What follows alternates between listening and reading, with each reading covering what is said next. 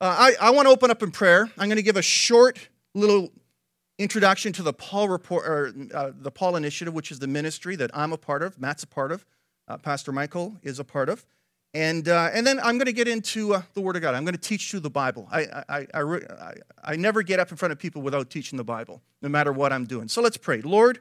We give this time to you right now, and I just pray you'd help me speak clearly. Use this time to challenge us, to refresh us. We thank you right now for the 150 pastors that are in India, Nepal, and Sri Lanka right now that are fasting and praying for this church service right now. And uh, Lord, they're fasting and praying for the people that are in this church, and uh, they're lifting them up in prayer right now. And we thank you, God, for the fact that we are partners with the body of Christ around the world, and we are one church. And um, we thank you that we've been called to this great commission, this great task. And, and I pray that you just spark our hearts and stir our hearts by the power of your Holy Spirit. We pray in Jesus' name. Amen. So there's 150 pastors praying and fasting for you right now. Do you know that? Yeah, they're partners with us. And uh, they're lifting you up. And uh, the whole world is a mission field. Sunshine Coast is a mission field, especially during these dark days. On the plane on Friday, Air Canada flight from Toronto to Vancouver, Cheryl and I were both on aisle seats, and there was a fellow beside me with his son, and his wife was in front of him with their two daughters. And I, I try to get a conversation going, and uh, you know, you have to wear these masks, and it's terrible. You got to yell at people. It's just so inhibitive, right? Anyways, um, last 40 minutes of the flight, finally, uh, we were able to start talking. And I said, Where are you from? And he says, I'm from Afghanistan. And he says, I've been in Canada 20 days and uh, in Toronto in isolation with my family. And I said, Oh, well, tell me more. And he says, Well, 20 days ago, we were in Kabul at the airport. And he says, I, he said, I, I was one of the translators, interpreters for the Canadian Air Force. And uh, I was also the interpreter, translator for the CBC News reporter Bill Gillespie, who was over there sending the reports, if you think back a few years. And so Bill Gillespie, who's a CBC News reporter, got on the phone and opened some doors for him to get out. And he said, Yeah, I've been in Canada 20 days. And um, uh, I was at the airport for two days. And they phoned us up. They communicated with us, said, Wear red, show up to the airport. So just before the roadblocks went up the next day, they got to the airport. They crawled through that ditch that's around the airport. It's like a, like a little moat. Have you seen that? Did you see the reports? And it's really a sewage thing. And they climbed through that, and the Canadian Air Force guys rescued them. And so I was trying to share the Lord with them, but it was so hard, you know, uh, w- with everything going on. So I, I, I told him I'm a pastor, and I asked him about the church, and, and we had a really interesting conversation. He showed me all kinds of amazing pictures on the air transport and the Canadian flag and, and uh, all kinds of stuff. And finally, uh, you know, I was trying to share the Lord with him there. And finally, I gave him a Gospel of John. I said, read this. It says, got my address, my phone number, everything on the back. And uh, he said, I am definitely going to communicate. I want to talk to you. Uh, got my email, my phone number. It was really quite amazing. You know, every opportunity is a divine appointment by the Lord when you pray. And the whole world's a mission field. Do you know that? And God's bringing the mission field to us, but I think we get to go to the mission field. Well, it's nice to be here with Matt and Lisa and uh, so many folks that I do know uh, from being here for a number of years. And uh, for years, the Lord has been challenging me to fulfill the Great Commission. Matthew 28 Go into all the world and make disciples of all nations, preach the gospel. And so here in Canada, uh, I've made it my mission to get people and pastors involved in discipleship, in evangelism, in church planting. Uh, I've encouraged people to, you know, pastors to teach the Bible verse by verse, which is a good place to start doing discipleship, right? It's a good disciple making method. And uh, it's kind of how Calvary Chapel Sunshine Coast got started. CTK got involved and connected. And uh, also, you know, things like the 2 7, all these different discipleship uh, materials that we have. Well, then, you know, we moved away seven years. After 15 years at this church, we moved away seven years ago and we started a church in London and uh, you know very involved amazing what's going on there very cool stuff very difficult but the lord has blessed the church in the last 18 months Uh, when the pandemic first happened, uh, we had to do, nobody would rent to us, so we just did church out in a parking lot for uh, 16 weeks. Rain or shine. We just stood out there in a parking lot, and one Sunday it rained so hard I couldn't see through my glasses. I couldn't turn the pages of my Bible. Couldn't, I couldn't even turn the uh, pages of my notes. And um, um, you can actually look on Facebook on the Calvary Chapel Sunshine Coast Facebook page. The sermon is still up there, the whole service. And uh, I said, one day we're going to laugh about this in heaven. And then one of the guys came in to me afterwards and said, uh, We were laughing right now, actually. It's pretty funny. Anyways, um, you know, when we were here, uh, I was very involved in wanting to see the Great Commission fulfilled. And so we had, uh, we were involved with GFA, Gospel for Asia. You guys remember that? Have you heard of that? All right, and very connected with Calvary Chapel. It was the largest missions organization in India um, and, and really can, under the auspices of Calvary Chapel in a certain way. And of course, they kind of broke away and kind of went sideways with the leader. But a whole bunch of guys left GFA, and they're very evangelical and Bible based, and they want to see the work continue. And an interesting thing happened was there are 12 bishops that run that massive organization in India called GFA, and there's like basically at the time there was about 30,000 churches and preaching points. So it's massive in India, the 1040 window. Well, what's interesting is one of the bishops broke away and he says, I just want to teach the Bible. I don't want to get into all this other stuff. And um, he jumped on a plane all the way, scraped together some money, jumped on a plane and left India and came to London, Ontario because his sister lived there. Can you believe that? And he looked around and tried to meet with other leaders. Nobody wanted to meet with him. And then, and I could tell you this another crazy story about how I met this guy. But we ended up meeting each other, and I ended up meeting him for 10 days at Tim Hortons and taking him through discipleship materials and showing what we're doing with pastors already. And he's just so excited. And as a result, uh, out of the 12 bishops that were leading that organization who wanted to sort of get things back more biblical, three of them have broken away. And, uh, you know, we've got like 150 guys right now, but there's literally, uh, when I say thousands of pastors out there that are looking to get help and partner with Bible teaching churches, I, am not exaggerating. Well, anyways, long story short is um, these guys over there, you, you think it's tough here with some of the stuff the government's imposing on us. Think of what it's like right now in India and Sri Lanka and Nepal. These guys uh, are lucky to have rice to put together uh, on the table for their family. Uh, one of the guys we work with in Myanmar, they just had a military coup. Have you heard of that? What's going on? Yeah, I get reports from him all the time. I hear gunshots when I'm talking to him uh, there, at least a few months ago when it was happening. Uh, piles of dead bodies. I get, I see all the stuff that's going on, firsthand reports, and uh, it's very difficult in a lot of these countries for Christians. In Bangladesh, one of the most Muslim countries in the world, another fellow that we work with, you know, he has to ask, permission from all his Muslim neighbors, uh, neighbors in order to hold church services. You know, think about that, having to ask permission from all your Muslim neighbors, and if one of them says no, you can't do it. Pretty crazy, the world that's out there. Well, anyways, we've been going over and we've been uh, training pastors, raising up leaders, and God's been doing some pretty crazy stuff.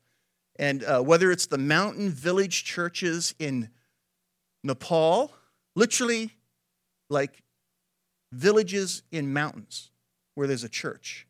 And I took Matt there with me one time and we met some of those guys or in Kathmandu, the capital, whether it's the mega city of New Delhi where you get off and your uh, weather app says, uh, doesn't say cloudy, it just says smoke.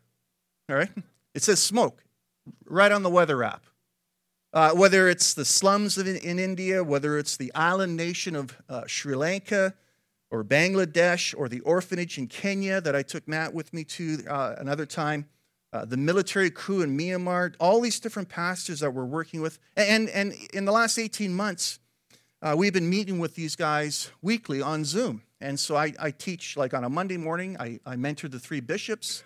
On a Tuesday morning, I'm teaching India. On a Wednesday morning, I'm teaching Sri Lanka. And on a Friday morning, I'm teaching in Nepal for an hour each time. And uh, it's really exciting what God is doing and uh, God's working uh, in these countries. So here's the thing um, you know, the Lord just sort of put it on my heart lately. You know, they're actually, some of them are starting to look skinny. you know what I mean? I mean, they're, they're starting to look thinner. Uh, and, and, and I started and started asking, you know, how, how are things? And, you know, they said, you know, even just 30 bucks, 35 bucks a month for a couple bags of rice would change everything for their family. And so uh, I've kind of made it my thing, and I've talked to Matt, Michael, some other guys. I said, look, you know what? I'm going to start supporting. I started a few months ago with just like six pastors who were desperate. Um, and uh, I started sending money over from the church, and then we started sponsoring other guys, and now we've got about 28 people that are sponsored out of the 150.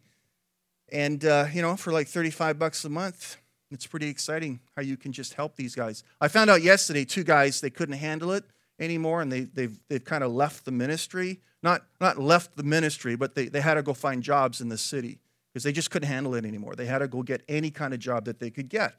And you know, I mean, uh, you know, we pray for these guys, they're praying for us.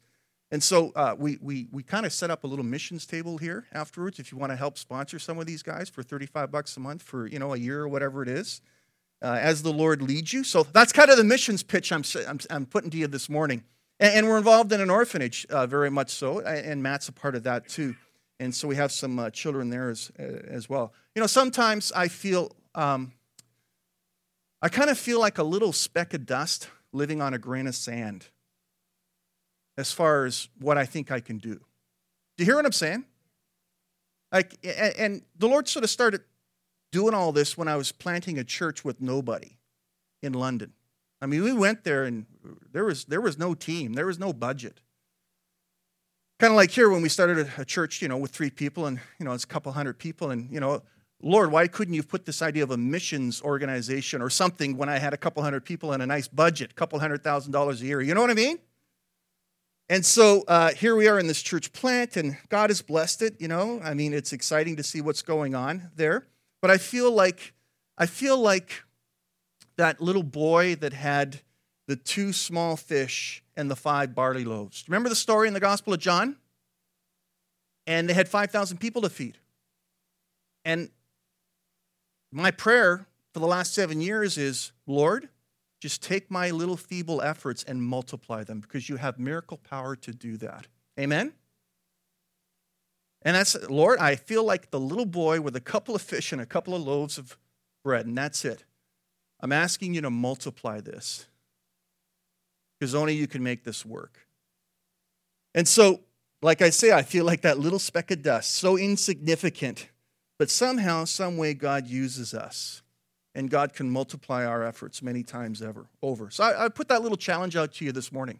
So are you ready to get into the word? All right, let's turn to 1 Timothy chapter 4. I think I've already prayed. So let's get into the word. 1 Timothy chapter 4. We might put the verses up here. That's good. And so 1 Timothy chapter 4, I'm going to talk a little bit about one particular area of discipleship in 1 Timothy chapter 4. If you keep up on the news and what goes on in the Christian church in North America, I'm sure you've heard of some of the scandals that have been going on over the last few years. And it's been said that the three areas where Christians are tempted most is sex, silver, and sloth. Have you ever heard that phrase before? Sex, silver, and sloth. And it seems a good number of Christians and Christian leaders have been giving in to the temptations of non marital sex and the scandalous use of money. But what is even more unfortunate is when the secular news media picks up on this stuff and they broadcast it and they make our disgrace even more well known. But there's even something bigger than um, the sex scandals and the money scandals that you hear about. I believe there's an, a bigger problem. It's a greater sin that the media has not picked up on. And it's the temptation that we all face every single day, every single one of us that of daily sloth. Okay? Daily sloth. Now, there's an animal called the sloth. Do I have those pictures? All right. Do we have those pictures? You got, have you ever seen a sloth? have you ever seen a sloth move before? Man, I tell you, it's got these hook like things that they hang from the trees and they move ever so slowly. They move like they move so incredibly slow. You it looks like it's lazy. And you wonder how in the world these things could survive in the wild without getting picked off. I mean, you just looking at it makes you tired. I mean, looking at it, they're just lazy looking and they got these hooks. And how in the world does this thing survive? Spiritual laziness, spiritual sloth is what we all contend with on a regular basis. Every single one of us. Every morning, I wake up. My flesh doesn't want to do anything spiritual. My flesh doesn't want to read the Word of God. My flesh doesn't want to pray. My flesh doesn't want to go to church, and I'm the pastor. My flesh doesn't want to witness to non Christians. And every single morning, my, I have a battle with my flesh. And Paul, here in 1 Timothy chapter 4, challenged young Timothy, his protege, and uh, he, he, he challenges him with a metaphor of being an athlete, a spiritual athlete. Now, there's in 1 Timothy and 2 Timothy, there's a, there's a number of metaphors. One's a, an athletic metaphor, another one is a farming metaphor, another one is a military, soldier, navy metaphor, another one is a medical metaphor. In fact, it, it, it, sometimes it's hidden because of the English translation, but like, for example, in chapter 1, verse 10, Paul talks, he uses the phrase sound doctrine. Take a look there, underline that word, sound doctrine. That word sound is the Greek word hugiaino. And that we get our word hygiene from it. All right? And it's used eight times in the pastoral epistles 1st, 2nd Timothy, and Titus. And Paul says it's important for us to be teaching and eating, feasting on sound doctrine, hugiaino, hygienic, healthy doctrine, because that produces healthy Christians. And there was a problem in the church that Timothy had been sent to. Timothy was pastoring the church in Ephesus. You may not have know, you may not know this, but 1st and 2nd Timothy is really like 1st Ephesians and 2nd Ephesians, if you didn't know that. In fact, if you look in Acts chapter 20, one time Paul is on a missionary journey and is on his way to Jerusalem and he doesn't want to slow down and he doesn't want to stop off in Ephesus. So he's on the Aegean seashore, the Mediterranean Sea, and, and he sends word to the Ephesian elders to come and meet him on the water. And so they come and meet him, and he prays with them, and he meets them in Acts chapter 20. And then he gives a word of prophecy. And he says, Be shepherds of the flock, because men will rise up amongst you who will teach false doctrine, and they will be like ravenous wolves tearing away at the sheep. And you can read that prophecy in Acts chapter 20. Well, it's interesting prophecy fulfilled. Because 1st and 2nd Timothy is the fulfillment of that prophecy in Acts chapter 20. And so Paul sent Timothy to deal with the false teachers. And he challenges Timothy. And he says, Timothy, um, teach sound doctrine, hygienic doctrine, if you will. And he says, Timothy, young Timothy, be as serious, be as committed, be as disciplined in the Christian life as an athlete is in training himself in sports. And so, really, you could say this chapter has the language of a spiritual athlete. And I'm going to point some words out to you as we go through this chapter. In fact, jump down real quick, and we're going to teach on it when we get to it. But uh, 1 Timothy chapter 4, and look at verses 7 and 8. And these are good verses to underline. he says in verse 7 have nothing to do with godless myths and old wives' tales. Rather, train yourself to be godly. For physical training is of some value, but godliness has value for all things, holding promise for both the present life and the life to come. So, you know, Paul telling Timothy, Timothy, train yourself to be godly. Train yourself. That word train that you see there in verse 7 and in verse 8 is basically the Greek word gymnasia. Now, does that sound like a word to you? What word do you think it sounds like? It sounds like gym. Of course, that's right. We get our English word gymnasium from that. And so that's a, that's a good word to underline there. But that word train means is, is gymnasia. And so the chapter is filled with athletic words. And the first six verses of chapter four that we're going to go through this morning uh, is really, he's talking about food. It's crazy. It's like, what does that have to do with what we're talking about? Well, the first six verses, he talks about food, physical food, and the, the doctrine that the false teachers were pushing concerning physical food. But then Paul turns it around and he speaks about how doctrine, hugiaino, healthy doctrine, is itself a type of food, a healthy spiritual food. So, are you following with me so far, folks? Okay, it's important because if you get this this morning, you'll look at First and Second Timothy in a totally different way after this message. I hope. All right, so Paul starts off in verse one with some very sobering words. Chapter four, verse one, and I think the verses are up behind us here. The Spirit clearly says that in latter times some will abandon the faith and follow deceiving spirits and things taught by demons. some will abandon the faith. The word abandon there, uh, we would get our English word apostatize from that word abandon. Some will abandon, they will apostatize from the faith.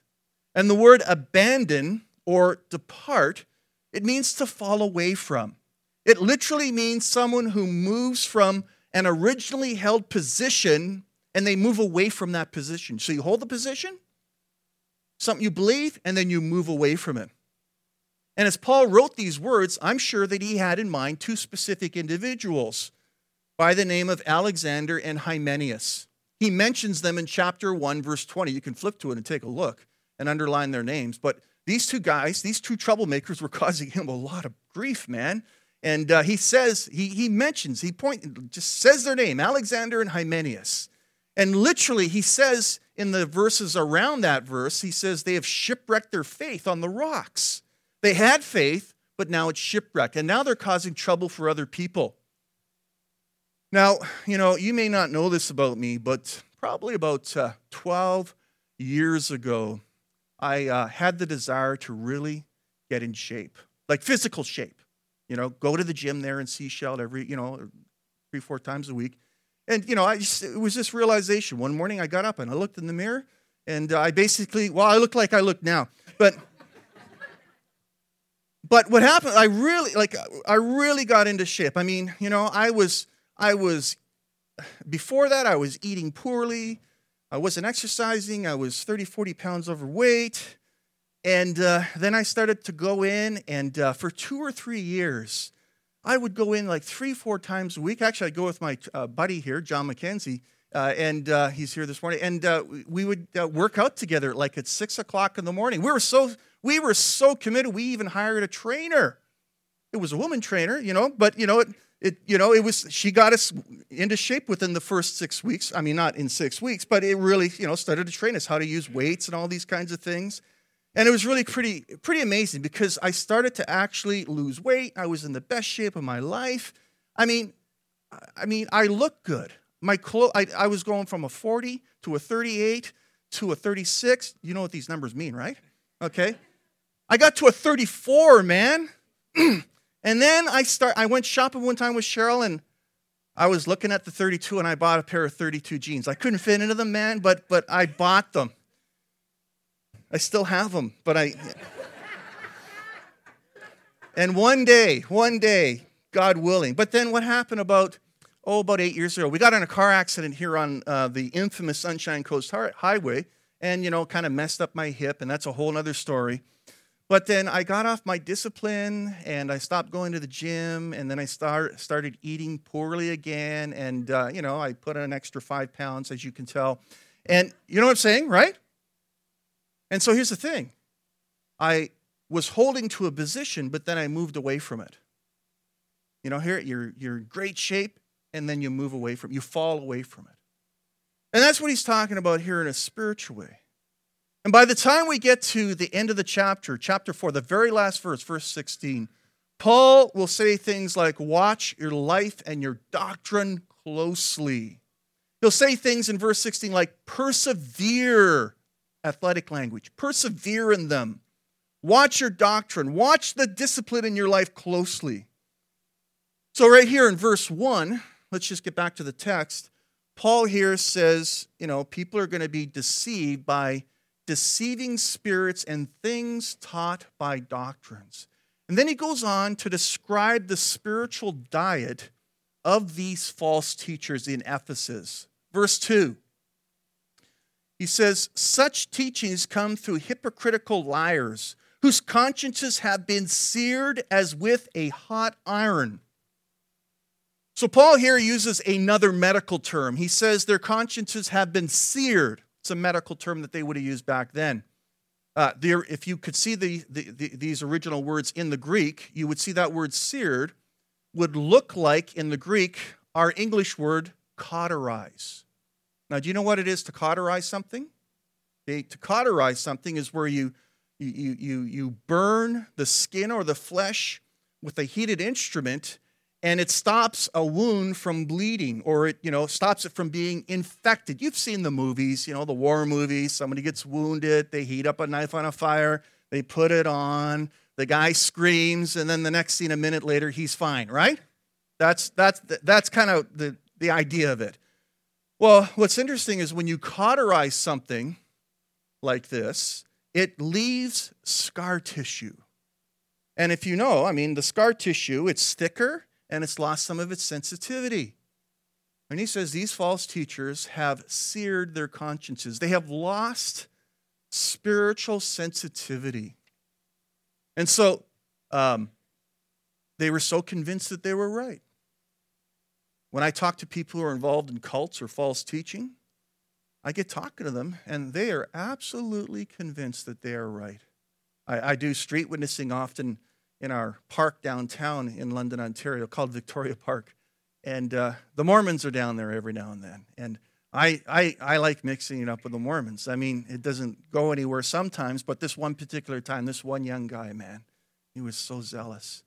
And he looked at me and he says, I know beyond a shadow of a doubt that what I'm talking about in the Book of Mormon is absolutely right because the Holy Spirit had a burning sensation in my heart and I looked at him and I took him to uh, Galatians chapter 1 and I showed him chapter 1 where it says, if Paul says, if me or, or if I or an angel from heaven preaches a different, different gospel, let him be anathema, eternally accursed.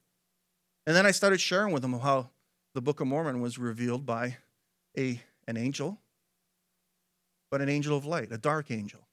And we got into it, and, and he was so convinced. And, and it was interesting. I, I just finally came to the point where I said, I know beyond a shadow of a doubt that the Holy Spirit is speaking to you. But you're you're so you're so seared. You're, you can't even you won't even listen.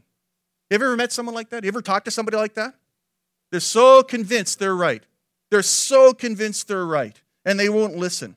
Well, anyways, their conscience has been seared as with a hot iron. Moving on in verse 3, they forbid people to marry and order them to abstain from certain foods which God created to be received with thanksgiving by those who believe and know the truth. Now, down through uh, the history of Christianity, there's been all sorts of false teaching.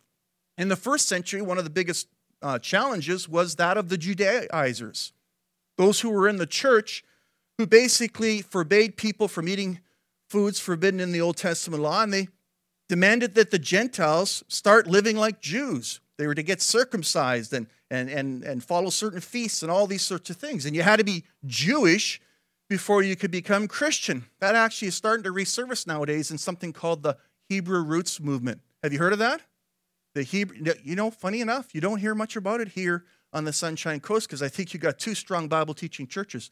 I have never come across more false teaching and weird stuff than when I went to London, Ontario seven years ago.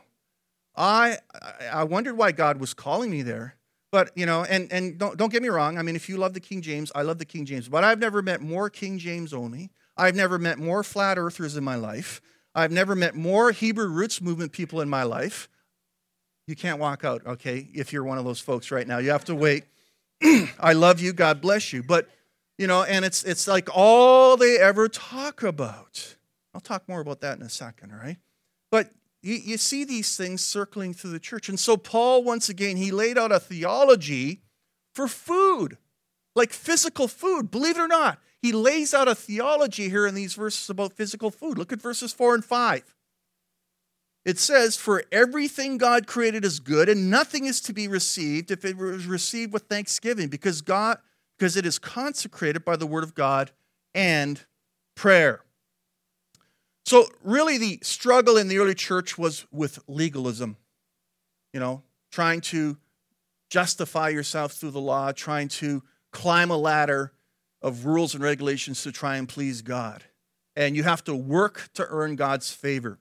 And in Ephesus, not just legalism, but also something called asceticism. Asceticism is, is, is a form of severe self discipline that saw certain foods as evil and saw marriage as something that was not good and holy. And so back then, you know, these teachings, they looked really spiritual. And you know, the, the people who push these teachings nowadays, different types of teachings, it, they, it, they think it's so spiritual and they have a spiritual elitism about it. Do you know what I'm talking about? Yeah, they're, they're just so convinced and they look down on you. Well, they look devout, they look holy, but Paul basically calls their teaching junk food. You know what junk food is? Do you like junk food? Like potato chips and uh, salted caramel, popcorn, and Coca Cola. Oh, not Coca Cola. I'm protesting Coca Cola, but Pepsi, you know. You know what I'm saying, right? I mean, there's all these different, and they're just so good. They taste, they just taste wonderful, but they're unhealthy for you. Well, there is spiritual junk food out there that's floating around. And Paul here says, well, talking about physical food, he says in these verses, listen, all food is good. Bacon is good, shrimp is good, ham is good. Amen. I mean, all these things are good. Thank God. Marriage is good. God created all these things. And then he goes on in verse 6, after developing some of this theology of food, physical food, he says, If you point these things out to the brothers, you will be a good minister of Christ Jesus, brought up in the truths of the faith and the good teaching that you have followed. Now, the NIV here, this is the old NIV, uh, says, brought up in the truths of the faith. Now, the good old King James, it says, nourished in the truths of the faith. Nourished. And that's the idea that's used. You've been brought up, you've been nourished in these truths, talking about spiritual food. And the false teachers, they had all these teachings about food. Uh, don't touch this. Eat that. Don't eat that. But Paul was basically saying, look, Timothy, theologically, theologically speaking, there's good, healthy food, and theologically, there's junk food. And if you want to be a good spiritual athlete, you have to watch your diet carefully. And so, uh, you know, an athlete, how many of you here watched the Olympics in uh, Japan there just a couple months ago? Was it Japan? I, I forget already how long. Yeah. Come on, really? Like on TV? The Olympics? Is that right? The, like six people watched the Olympics on TV. How many watched the Olympics in 2010 when it was in Whistler? Raise your hand. I never watched so much curling in my life before. Do you remember that? Yeah, we were going to buy tickets like in 2008 when they whenever it was announced. We said, "Yeah, we're going to buy tickets." Then it came and it's like the tickets are 500 bucks each. So we went and bought a TV set with the money, and we watched curling for like a week and a half. Anyways, an athlete eats the right foods. He's careful. An Olympic athlete, he's very careful about what his diet consists of. He, he, he eats vitamins and he avoids liquor, he avoids drugs, he avoids steroids, uh, unless he's Russian, and uh, especially especially junk food. He avoids junk food. Russian, you know about the Russian Federation being banned. Okay, good. All right. So um, the Christian is to be nourished and brought up in the truths of the faith. Verse six. That's your spiritual food. Now, interestingly, back in uh, um, 1 Timothy chapter 3, verse 9, uh, Paul tells leaders, leaders are to hold on to the deep truths of the faith with a clear conscience. Hold on to these truths with a clear conscience. And until you are nourished in the Word of God, until you learn how to hold on to these truths of the faith, it's really difficult to, to combat all the false teaching that's out there. All right? And uh, that's what I'm hoping you will learn here over the years of attending this church, and you will, is to be nourished on the truths and then get a hold of them. Not just know about them, but to really get a hold of them in your life. Peter says uh, in 1 Peter 2 2, desire, crave the pure spiritual milk of the word. Crave it. you know what it is to crave something? Any ex smokers here? I'm an ex smoker. I gave it up when I got saved at the age of 16. And it was one of the hardest things I ever did. it took me three or four tries, man. First, first time I, I, I quite tried to quit smoking, I took that, the cigarettes, I crunched them all up, and I threw them down the toilet. And the next morning I woke up and I, I was looking for those cigarette butts. They're all squished up, and I was smoke, trying to smoke like a week old cigarettes. You know, you know what I'm talking about? Maybe not. No one's okay. All right. you know what's to crave? I mean, to crave something, to desire the word of God. Well, the problem in Ephesus was that the people were feeding on spiritual junk food, godless myths, and old wives' tales, I think it says. I guess we're not putting the verses. Oh, they are. Okay, good. Godless myths and old wives' tales. And so uh, these first six, first six verses this morning are really about the doctrine of um, good, um, of good and bad doctrine, actually. And the false teachers had false teaching about physical food itself, and yet Paul takes that and uh, he says, hey, the, the doctrine itself is like food, and you get nourished on it. And so be very careful about what you eat. Be very careful about what you sink your teeth into. Be, be, be very careful about when people tell you stuff, what you're willing to accept. Verses 7 and 8, which we previously read, it says, Have nothing to do with godless myths and old wives' tales. Rather, train yourself to be godly, for physical training is of some, um, some value, but godliness has value for all things, holding promise for both the present life and the life to come. Now, in the NIV, it says godless myths and old wives' tales. Old wives' tales. The, the, the thinking there is it's the, the kind of stories that older ladies would tell to little children, like fairy tales. And that's what he means by godless myths and old wives' tales. Now, if you were to visit the ruins of Ephesus, and, and, and we did about, I think about nine years ago, we took a we did a book of Revelation, seven churches of Revelation, and uh, footsteps of Paul through Greece and Turkey. And we went to Ephesus. And when you go to Ephesus, which is where Timothy was stationed, uh, you can go stand in two of the different gymnasiums that are there. And I went and I, I stood in the actual gymnasiums. I actually brought a rock back. I'm not sure if you're allowed to do that, but I brought a rock back from one of the gymnasiums that uh, Timothy would have been in or walked by every day. And think about this, guys. You know, uh, Timothy would have walked past these, uh, these gymnasiums every single day because one was at one end and one was at the other end of the major uh, street there. And every single day, he would have looked at those gymnasiums and he would have been reminded of Paul's words here in verses 7 and 8 Timothy, train yourself to be godly. Timothy, train yourself. Gymnasia, train yourself to be godly. Discipline yourself to be godly. And so, Timothy, you are in God's gymnasium. Timothy, the Christian life is like being a spiritual athlete. And you know what, guys? When you come to church, this is God's gymnasium. Did you know that? Yeah, and this is this is like one of the exercise machines. How many here go to the gym once in a while or all the time?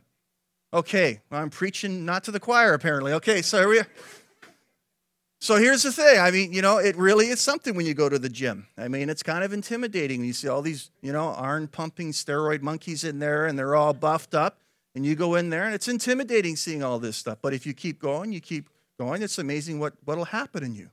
I would suggest to you that the main disciplines of being in the Word and prayer and fellowship and witness are four core disciplines. Have you heard those before in some of your discipleship groups? Sounds like the picture of a wheel with Christ the center. All right, have you seen that picture? Christ the center, obedience to Christ the rim, the four spokes the word, the bottom spoke, the upper spoke is prayer, and then fellowship and witness. I would say that's the ultimate spiritual six pack, if you know what I mean. All right? That is really, you know, something for us to focus on as believers. And so, in order to be a disciple of Jesus, we need to have, I think, a proper grace based discipline within our lives. And I think that is what Paul is hitting at here. Train yourself to be godly, guys. Take it as, uh, with a seriousness, with a commitment. Eh, look at the athletes, look at the Olympic athletes. They apply themselves four, five, six years before they even get there. And, and nobody sees what they're going, going through and how they invest themselves in it. Be like that athlete. And don't get sucked in and tripped over, tripped up by the junk food that's out there. And so the number one rule, I would say, is diet is everything. And so verses 1 to 6 be nourished by the truths of the faith. Be nourished by the truths of the faith. Okay, so let's continue on, continue on in verse. Uh, I'm going to read verse 8 here. All right, it says, For physical training is of some value, but godliness has value for all things, holding both promise for the present life and the life to come. Physical training does have some value in this life, but godly training holds promise for this life and for all eternity. And the payoff is out of this world.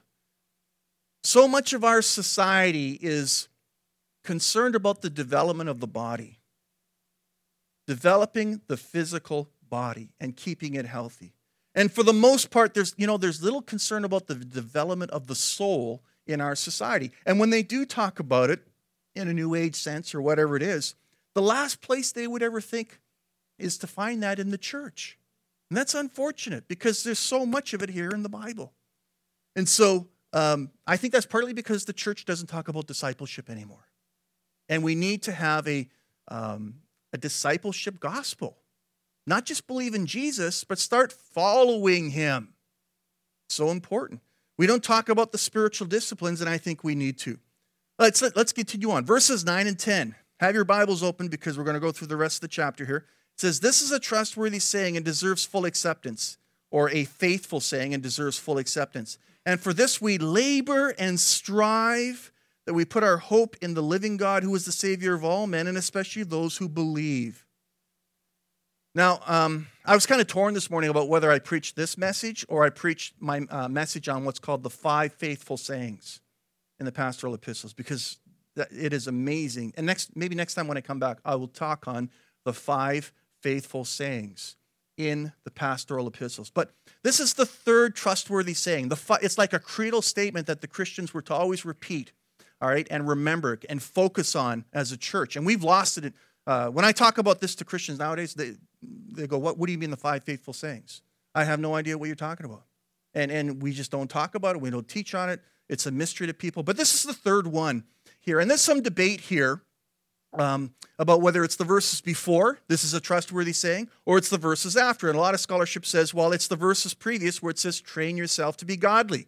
But then it goes on after verse 8 uh, into verses 9 and 10, and, and uh, it says basically, you know, uh, be, you know, train yourself to be godly because you've been saved. Jesus saved you. God is the Savior of all men. He's the Savior of all men, not some men like some people teach. He's the Savior of all men, but especially to those who believe because they've made it their own. They've, they've, they've claimed it as their own. They've, they've entered into it. They, they are the saved. And then there's people who aren't saved, but God is still their Savior and He's offering their salvation. And He says here, this deserves full acceptance. This is something we should be promoting all the time within our churches. No asterisks, no uh, footnotes, no qualification. You know, this is what it really means. But look what he says here in verse 9 and 10. There's two really interesting words. He says, We labor for this. Do you see it there? You might use different words in different translations. And we strive for this. We labor and we strive. And the idea here is we exhaust ourselves over this saying. We exhaust ourselves. Jesus came to save people, and uh, they need, once you're saved, you need to start becoming like Jesus. Discipleship. And he says, we strive, we agonize. Actually, the word that's used here is the word agonizo. Sound like another English word? Agonize. We agonize. And I have to tell you, these are one of the verses that really challenged me years ago, being in the ministry. The Lord said, You know, Ed, are you really agonizing? Are you really laboring? Are you really exhausting yourself? Not burning yourself out, but are you just putting everything on the altar for the Lord? Or are you kind of being spiritually lazy? You see, Jesus came to save you. Why? So that you could train yourself to be godly, to become like Jesus. And this is a very power, challenging verse for me personally. If, you know, he says, I, I agonize in this. I, I strive, athletic language, he says here. And so, you know, I think this is maybe some of the differences between New Testament preaching and modern day preaching. Uh, they preach salvation, but they also preach discipleship. And I know Pastor Matt emphasizes discipleship here in this church, which is good. And here's the thing salvation is free. Thank the Lord. Amen. But discipleship is going to cost you absolutely everything. Everything that you have and everything that you are. And Jesus said, Come follow me, and I'll make you fishers of men. And the closer you get to following him, the more he's going to start involving you in ways you could never imagine. Even just getting on a plane and sitting down beside him. He's going to interrupt your schedules, your plans, your hopes in a good way, in a good way, in an exciting way. I think some of the reasons why Christians are so bored with church is because we're not trying to fulfill the Great Commission. We've kind of like, you know, give it a little bit of lip service, but we're not really enrolled in it. All right, verses 11 and 12. Command and teach these things. Don't let anyone look down on you because you are young, but set an example for the believers in speech, in life, in love, in faith, and in purity. So back then, if you were under the age of 40, you were considered a young man. And uh, Timothy was considered a young man, and the false teachers would have thrown that over him. They would have, uh, would have held that over him. They would have thrown that at him. And Paul says, Nope, don't let these people do it. Don't let them do it, Timothy. Challenge it right then and there. Tell them, knock it off. God's called me. I have a calling. Be, and then he says, Be an example. Now, verse 13, and look at the language here, and you can underline these words because it's pretty, pretty cool. It says, Until I come, devote yourself to the public reading of Scripture, to preaching and to teaching. So, training as an athlete means devotion. Devote yourself. Strong word. Verse 14 do not neglect your gift, which was given you through a prophetic message when the body of elders laid their hands on you. Do not neglect your gift. Back when I was in high school a number of years ago, um, I made it onto the basketball, high, the high school basketball team and the high school volleyball team. I wasn't, you know, one of their first string players, uh, but I was on the team and I enjoyed it. And, uh, you know, it was a good experience for me. And one of my best friends was on the team as well, and he was like one of the stars. And he had a gift. He was genetically designed to be an athlete. That guy could run for miles. Do you remember the um, do you remember that participation thing that all the schools did and they gave you the bronze, the silver, um, the gold, and then the award of excellence, which was, you know, had all three colors? Do you remember that? You remember that?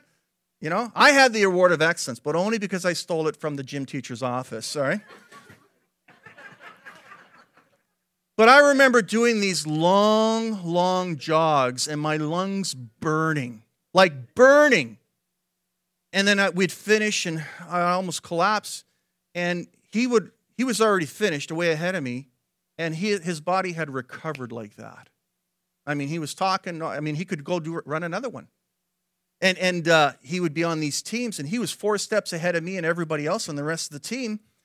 But here's the thing uh, he got into the partying scene, started smoking, started drinking alcohol, and still being on all the sports teams, and way better than all of us still. And here's the interesting thing is because of his laziness, because of his indifference, because he was neglecting his gift, he never excelled beyond what he was.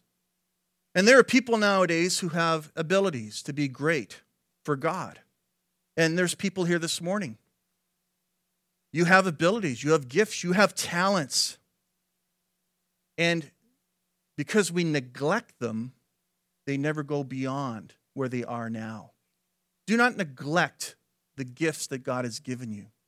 And then he goes on in verse 15, and look what it says Be diligent in these matters, give yourself wholly to them, so that everyone may see your progress. Be diligent. Give yourself wholly to them.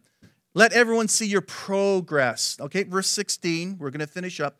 Watch your life and doctrine closely, persevere in them, because if you do, you will save both yourself and your hearers.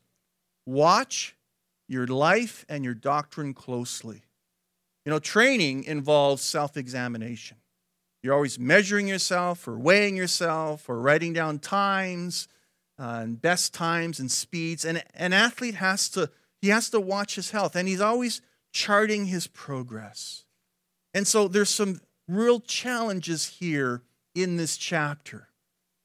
Um, Olympic athletes, they labor and strive. And what's the ultimate dream for all of them? What is it, guys?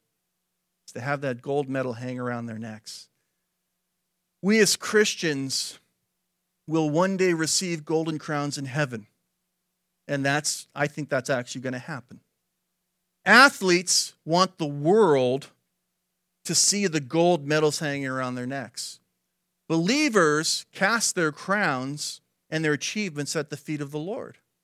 Earthly rewards are for a short season. Heavenly rewards have benefit now and for all eternity.